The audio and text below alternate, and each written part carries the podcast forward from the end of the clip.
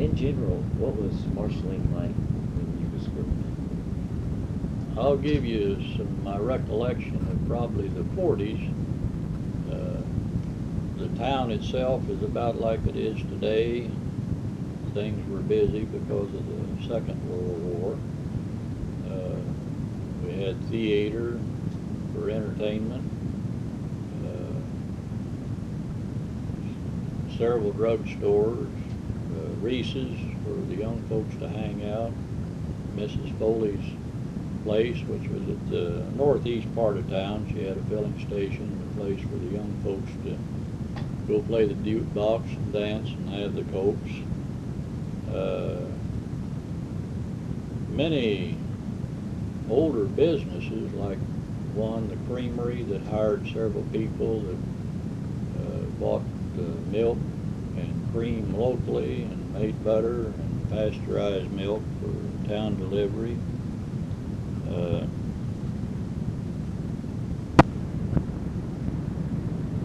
And there was all the pumping stations, Standard Oil and Sinclair hired, had uh, many employees, and of course the railroad, that was during the steam engine days. and uh, Coal mines that surrounded the city of Marceline. But my recollection as a lad, I got acquainted with my neighbors when I was a young man. We burnt coal mostly to heat our homes, and you could get a job to your neighbors carrying in buckets of coal of a morning or of an evening, splitting their kindling and carrying out their ashes, mostly for the older retired folks. And I was lucky, I lived in a neighborhood with many retired people and was able to make 10, 15 cents a week from each person by carrying in their buckets of coal. And uh, the theater, Uptown Theater, they employed mostly young folks. And uh, like myself, I started working for them when I was 10 years of age. We delivered uh, the coming attraction bills about three times a week, door to door. And uh, we would count out these uh, flyers and stamp them with the Uptown Theater, and then we'd uh, deliver them to each home in the four wards. And uh, then worked as an usher, popped corn, and then worked about four years up in the booth uh, showing the movies. And those days, our movies would start about 2 o'clock in the afternoon and run continuous till about between 10 and 11 at night. And uh, on Saturday night, we'd run the Sunday uh, movie uh, as a midnight show.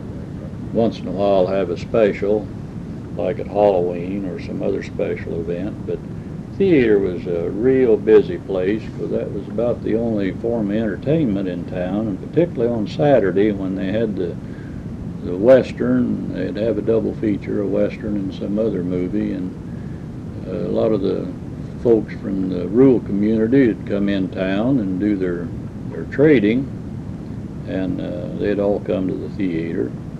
And at one time, Marceline supported two theaters. They had uh, Uptown Theater, where it's at now, and then they had the Chief Theater, and it's down where the dentist office is now.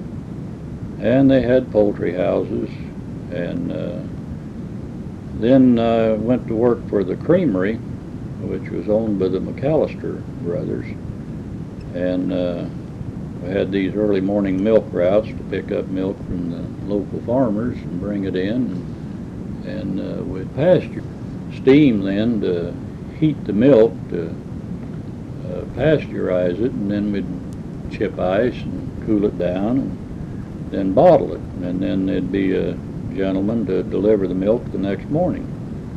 And we'd buy cream from the farmers around the surrounding community, and and about twice a week, why we would churn and pasteurize this cream, and then churn it into butter.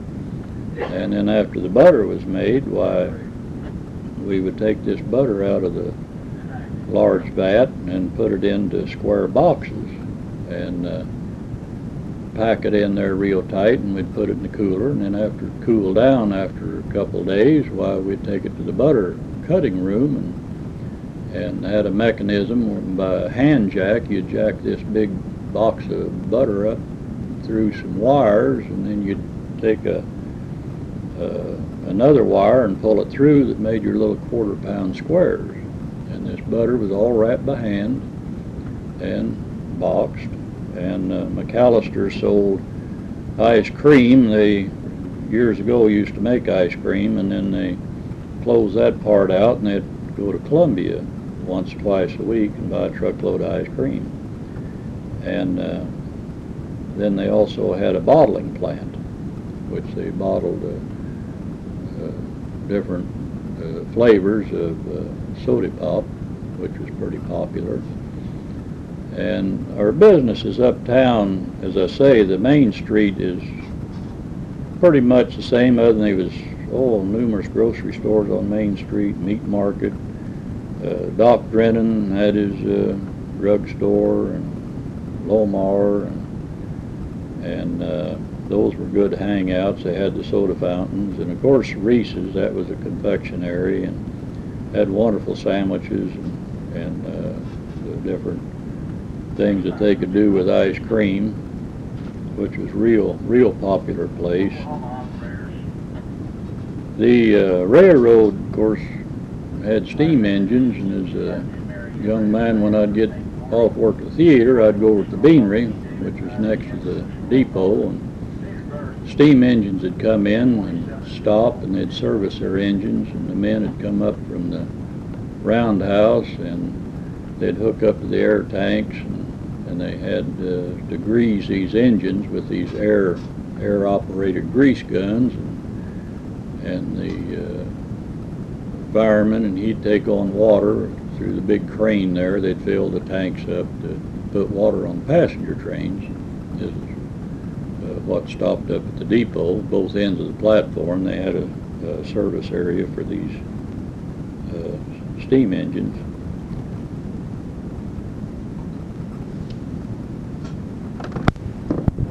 Can you remember any of the city officials in particular?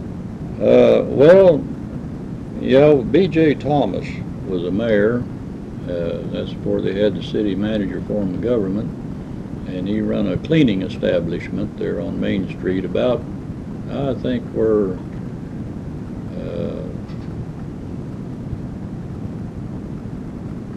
well, it was about three doors south of where uh, Zerker Jewelry Store was on the corner. And uh, there was a Mr. Knoll uh, that he wasn't a city official, but he was a street sweeper. And that's before they blacktopped over the brick. This main street was brick and some of the side streets. And Mr. Knoll would start in, oh, generally around midnight, 11 o'clock. When I'd get out of the show from work, why, I'd see Mr. Knoll with his big broom, and, and he swept the street every night. And uh, Rich Freeman, he was our day marshal, and Raleigh Rusher, he was our our night policeman. And uh, then one other person that really brings a recollection to me. Uh, his name is Glenn Fox. He was superintendent of the light and water department, and uh, a real fine gentleman. And uh, he run that operation. And in uh, 1947, I think when Harold Payton became mayor, they floated a bond issue, I think, of around seventy-some thousand dollars and started a street program. And uh, that was another place of employment was the city, because most of the work was done by by uh, by hand, manual labor. And when they started this street program, the first thing they had to do was to uh, they they hired a surveyor to survey the streets to see about proper drainage and uh, to put in culverts and tin horns. And uh, that was another job I was able to obtain. Uh, Mr. Fox uh, hired me and another fellow to run the chain for this surveyor. And then later on, while we worked on the crews that would uh, dig these ditches uh, to lay the tin horns for drainage. And of a morning, early of a morning, why, the men that wanted to work or need a job, they'd show up up at the light plant, and uh, this was in the summertime. And the, they had the water department and the light department, and then this street department. And uh, the uh, foremans, they'd come out and pick the men they wanted to pick that day for whatever job it might be. And the only machinery we had as far as working on the, the streets, there was a little Ford tractor, and then we had an old truck that had a winch on it.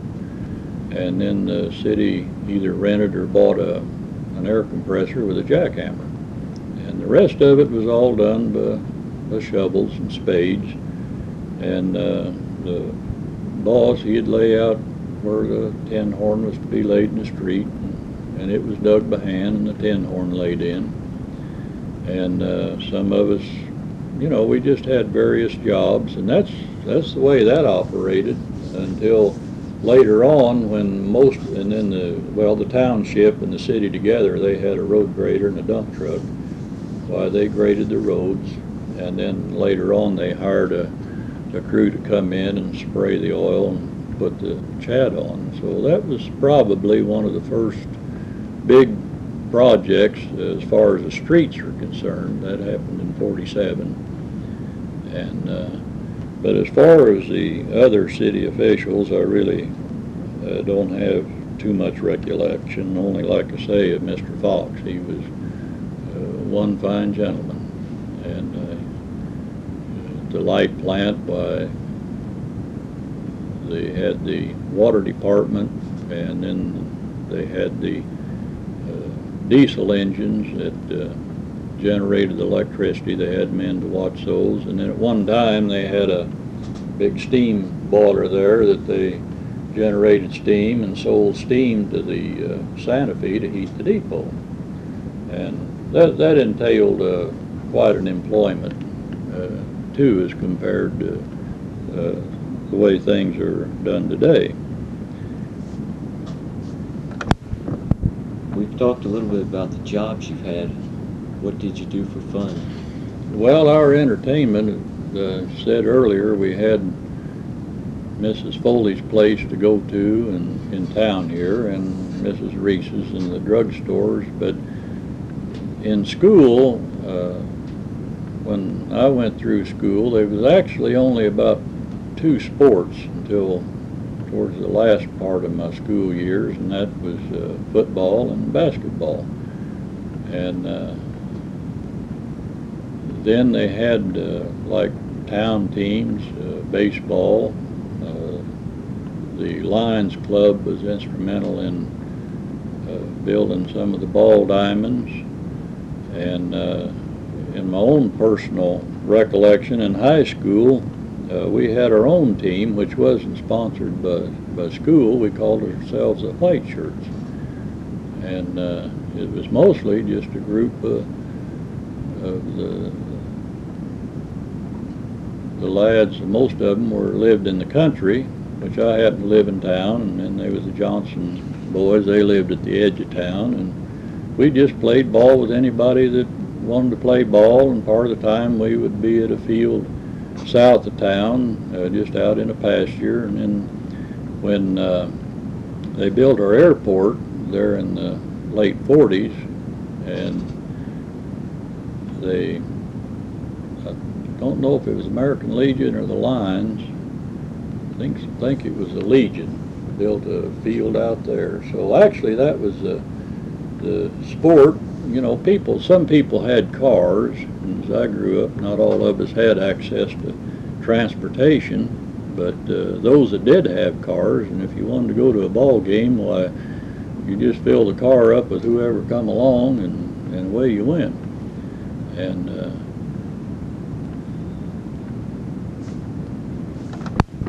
and another popular place was a country club. Uh, of course, the, the lake is still there, and there used to be a big clubhouse there where they could have dances upstairs. Uh, Mr. Beatty, he was the caretaker, I guess, of the place. And uh, you could buy a share in the country club. I, th- I, I think it costs like twenty-five dollars to join and about twelve dollars a year for dues. But that was a real popular place to go to, to swim, and they had uh, the tennis courts and exercise bars and the playground equipment and the, the roquet, not croquet, but roquet place. And a lot of the elderly gentlemen uh, played roquet, which was a pretty serious game with with them gentlemen. And uh, the uh, McAllister's Pond that was in the northwest part of town. Years ago, I guess they used to, when the water freeze, well, that's where they'd cut the ice and store it for the summer. But anyway, uh, they, they allowed us to use that pond ice skate on as kids.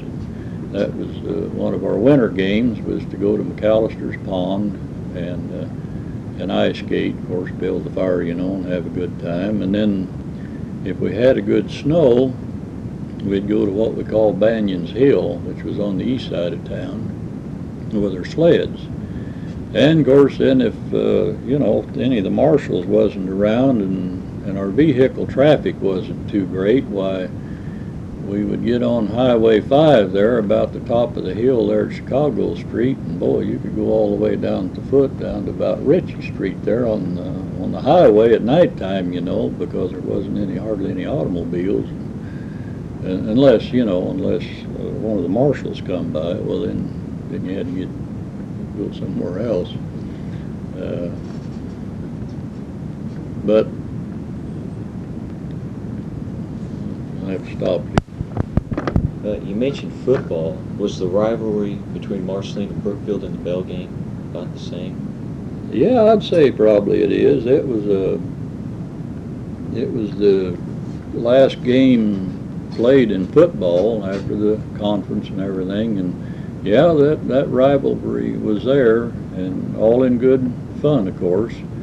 Uh, of course, as far as the things that's happened here in the the late days, you know, with some of the vandalisms, I don't think we had as much as that then as there is today. But as far as the rivalry of the of that bell, why, yeah, it, it was there back back years ago, and uh, of course, those that did have cars when I was growing up, a group of boys, of course, would go to Brookfield, and same way a few Brookfield lads had come over here, you know, and toot their horns and whatnot. But uh, uh, and that's about all the, the recollection I have of that.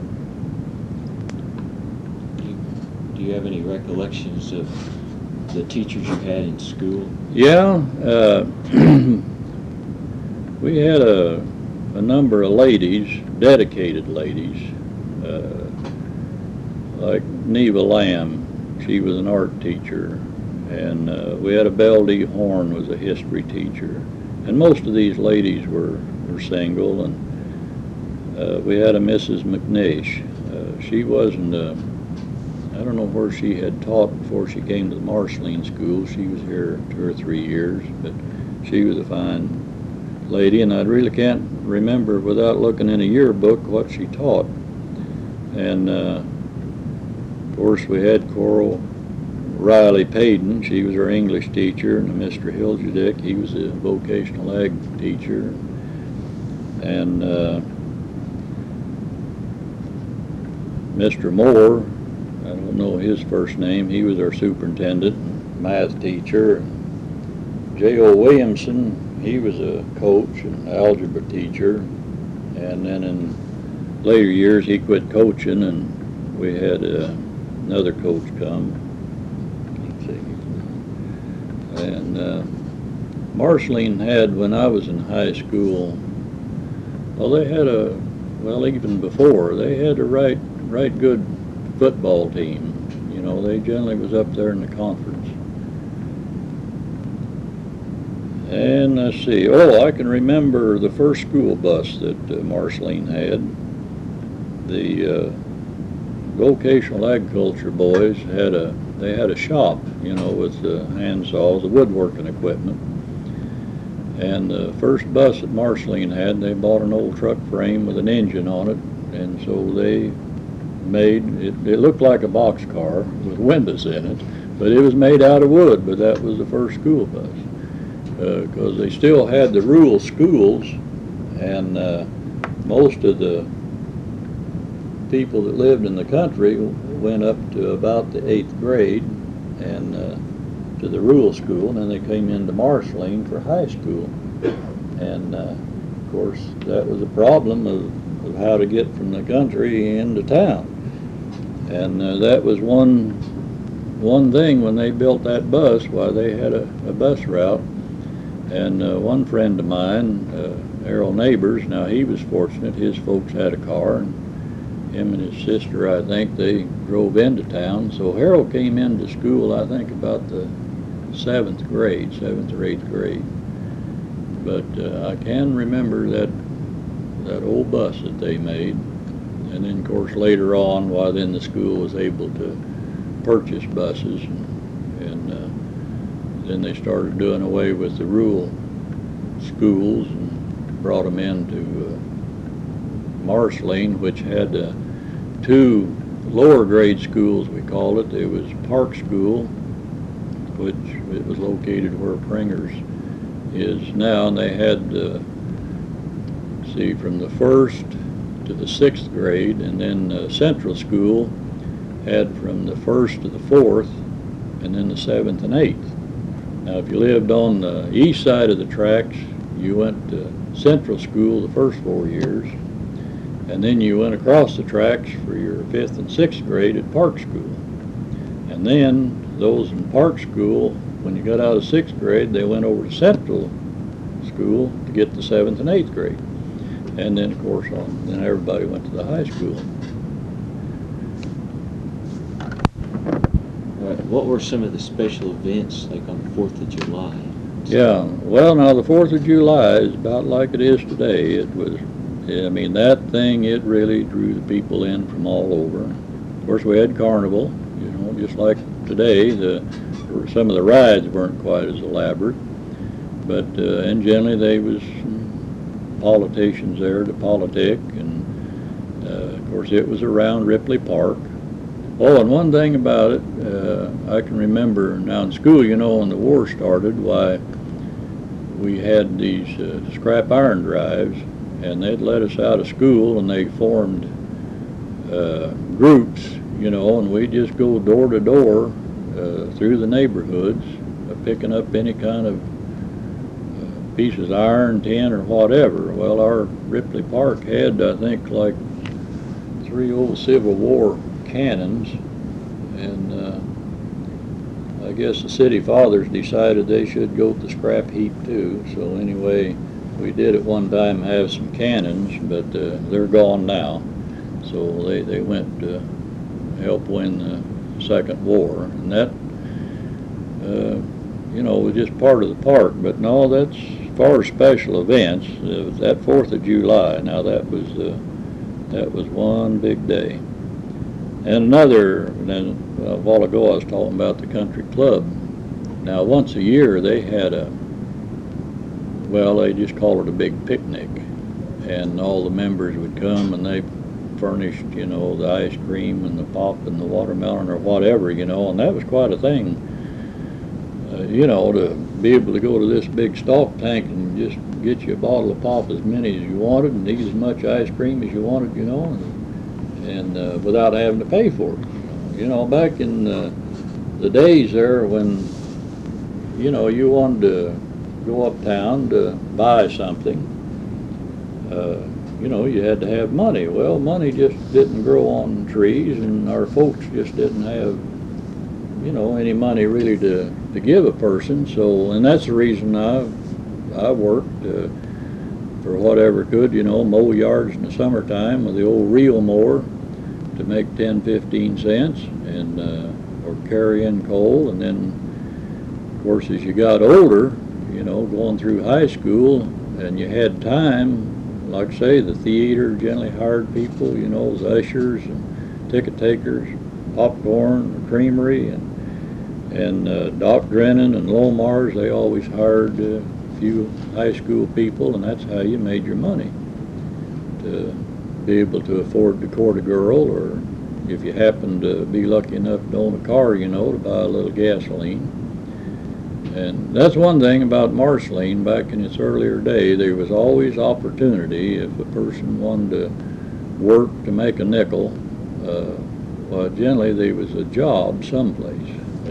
Maybe it always wasn't the most pleasant of a job, and the pay real great, but just like grocery stores, heavens, they always hired people to sack groceries, and they delivered groceries, and, you know, and put up the stock, and and uh, and really, you know, looking back over things, uh, we had a lot of opportunities. I say in those days that perhaps uh, some of the younger generation doesn't have today.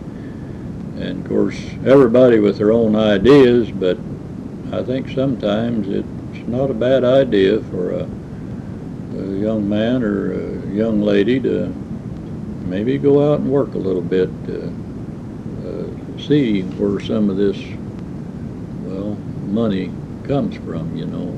And uh, but the thing is about businesses today, they're uh, so much better organized and all, and there just isn't the employment opportunities as they were then as far as the, the, uh, I call it the manual labor, just like the, the creamery work. That was interesting. Uh, It's mostly manual labor. When you talk about uh, uh, processing the milk, mostly what you done, you you washed cream cans and steamed them, and you was wet, you know, and and uh, in the bottling plant, why you had to fish all the straws and the cigarette butts and everything else out of them bottles with a little wire, and then separate them and run them through the washer. But it, it you know, it paid you a few forty cents an hour or whatever. And uh, the city now they they done a little better when we was working on those crews. Why we was getting like 60, 65 cents an hour, you know. And then there was many carpenters, skilled craftsmen in this town that was always, you know, needing hands. Uh, people, you know, when the depression was over and people got a job then and uh, began to make a little money while they started remodeling their homes and building new homes and and uh, carpenter business in this town has always been good. So there was, to me, there was a lot of opportunities there, 40s and the 50s. And From when you was little to now, how has Uptown changed? uh, my, most of my recollection would be because of fires. Uh, at the north end, where the dentist office at, where the old Chief Theater was at, that was burned out. And then I can remember one cold winter day, Edgar Myers had a clothing store on the ground floor, and above was what they call Cater's Hall, where they used to have dances. Well, there was a big fire there, and now that's where the Home Savings and Loan is located.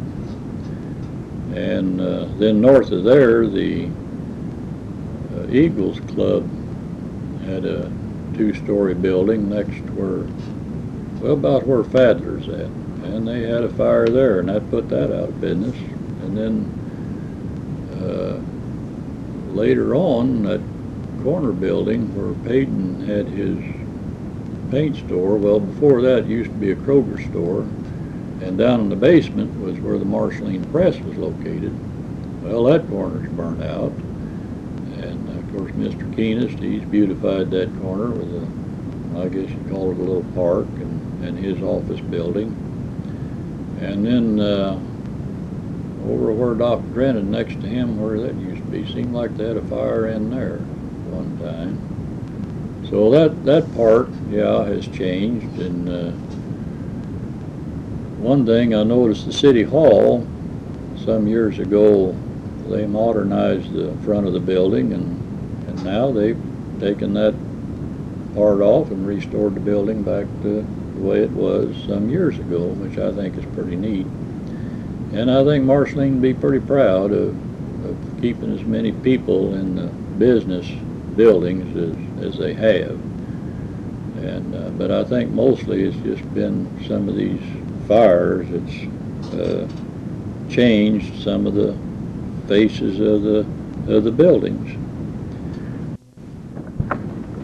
Thank you for answering these questions. I really appreciate you taking time out to talk to me.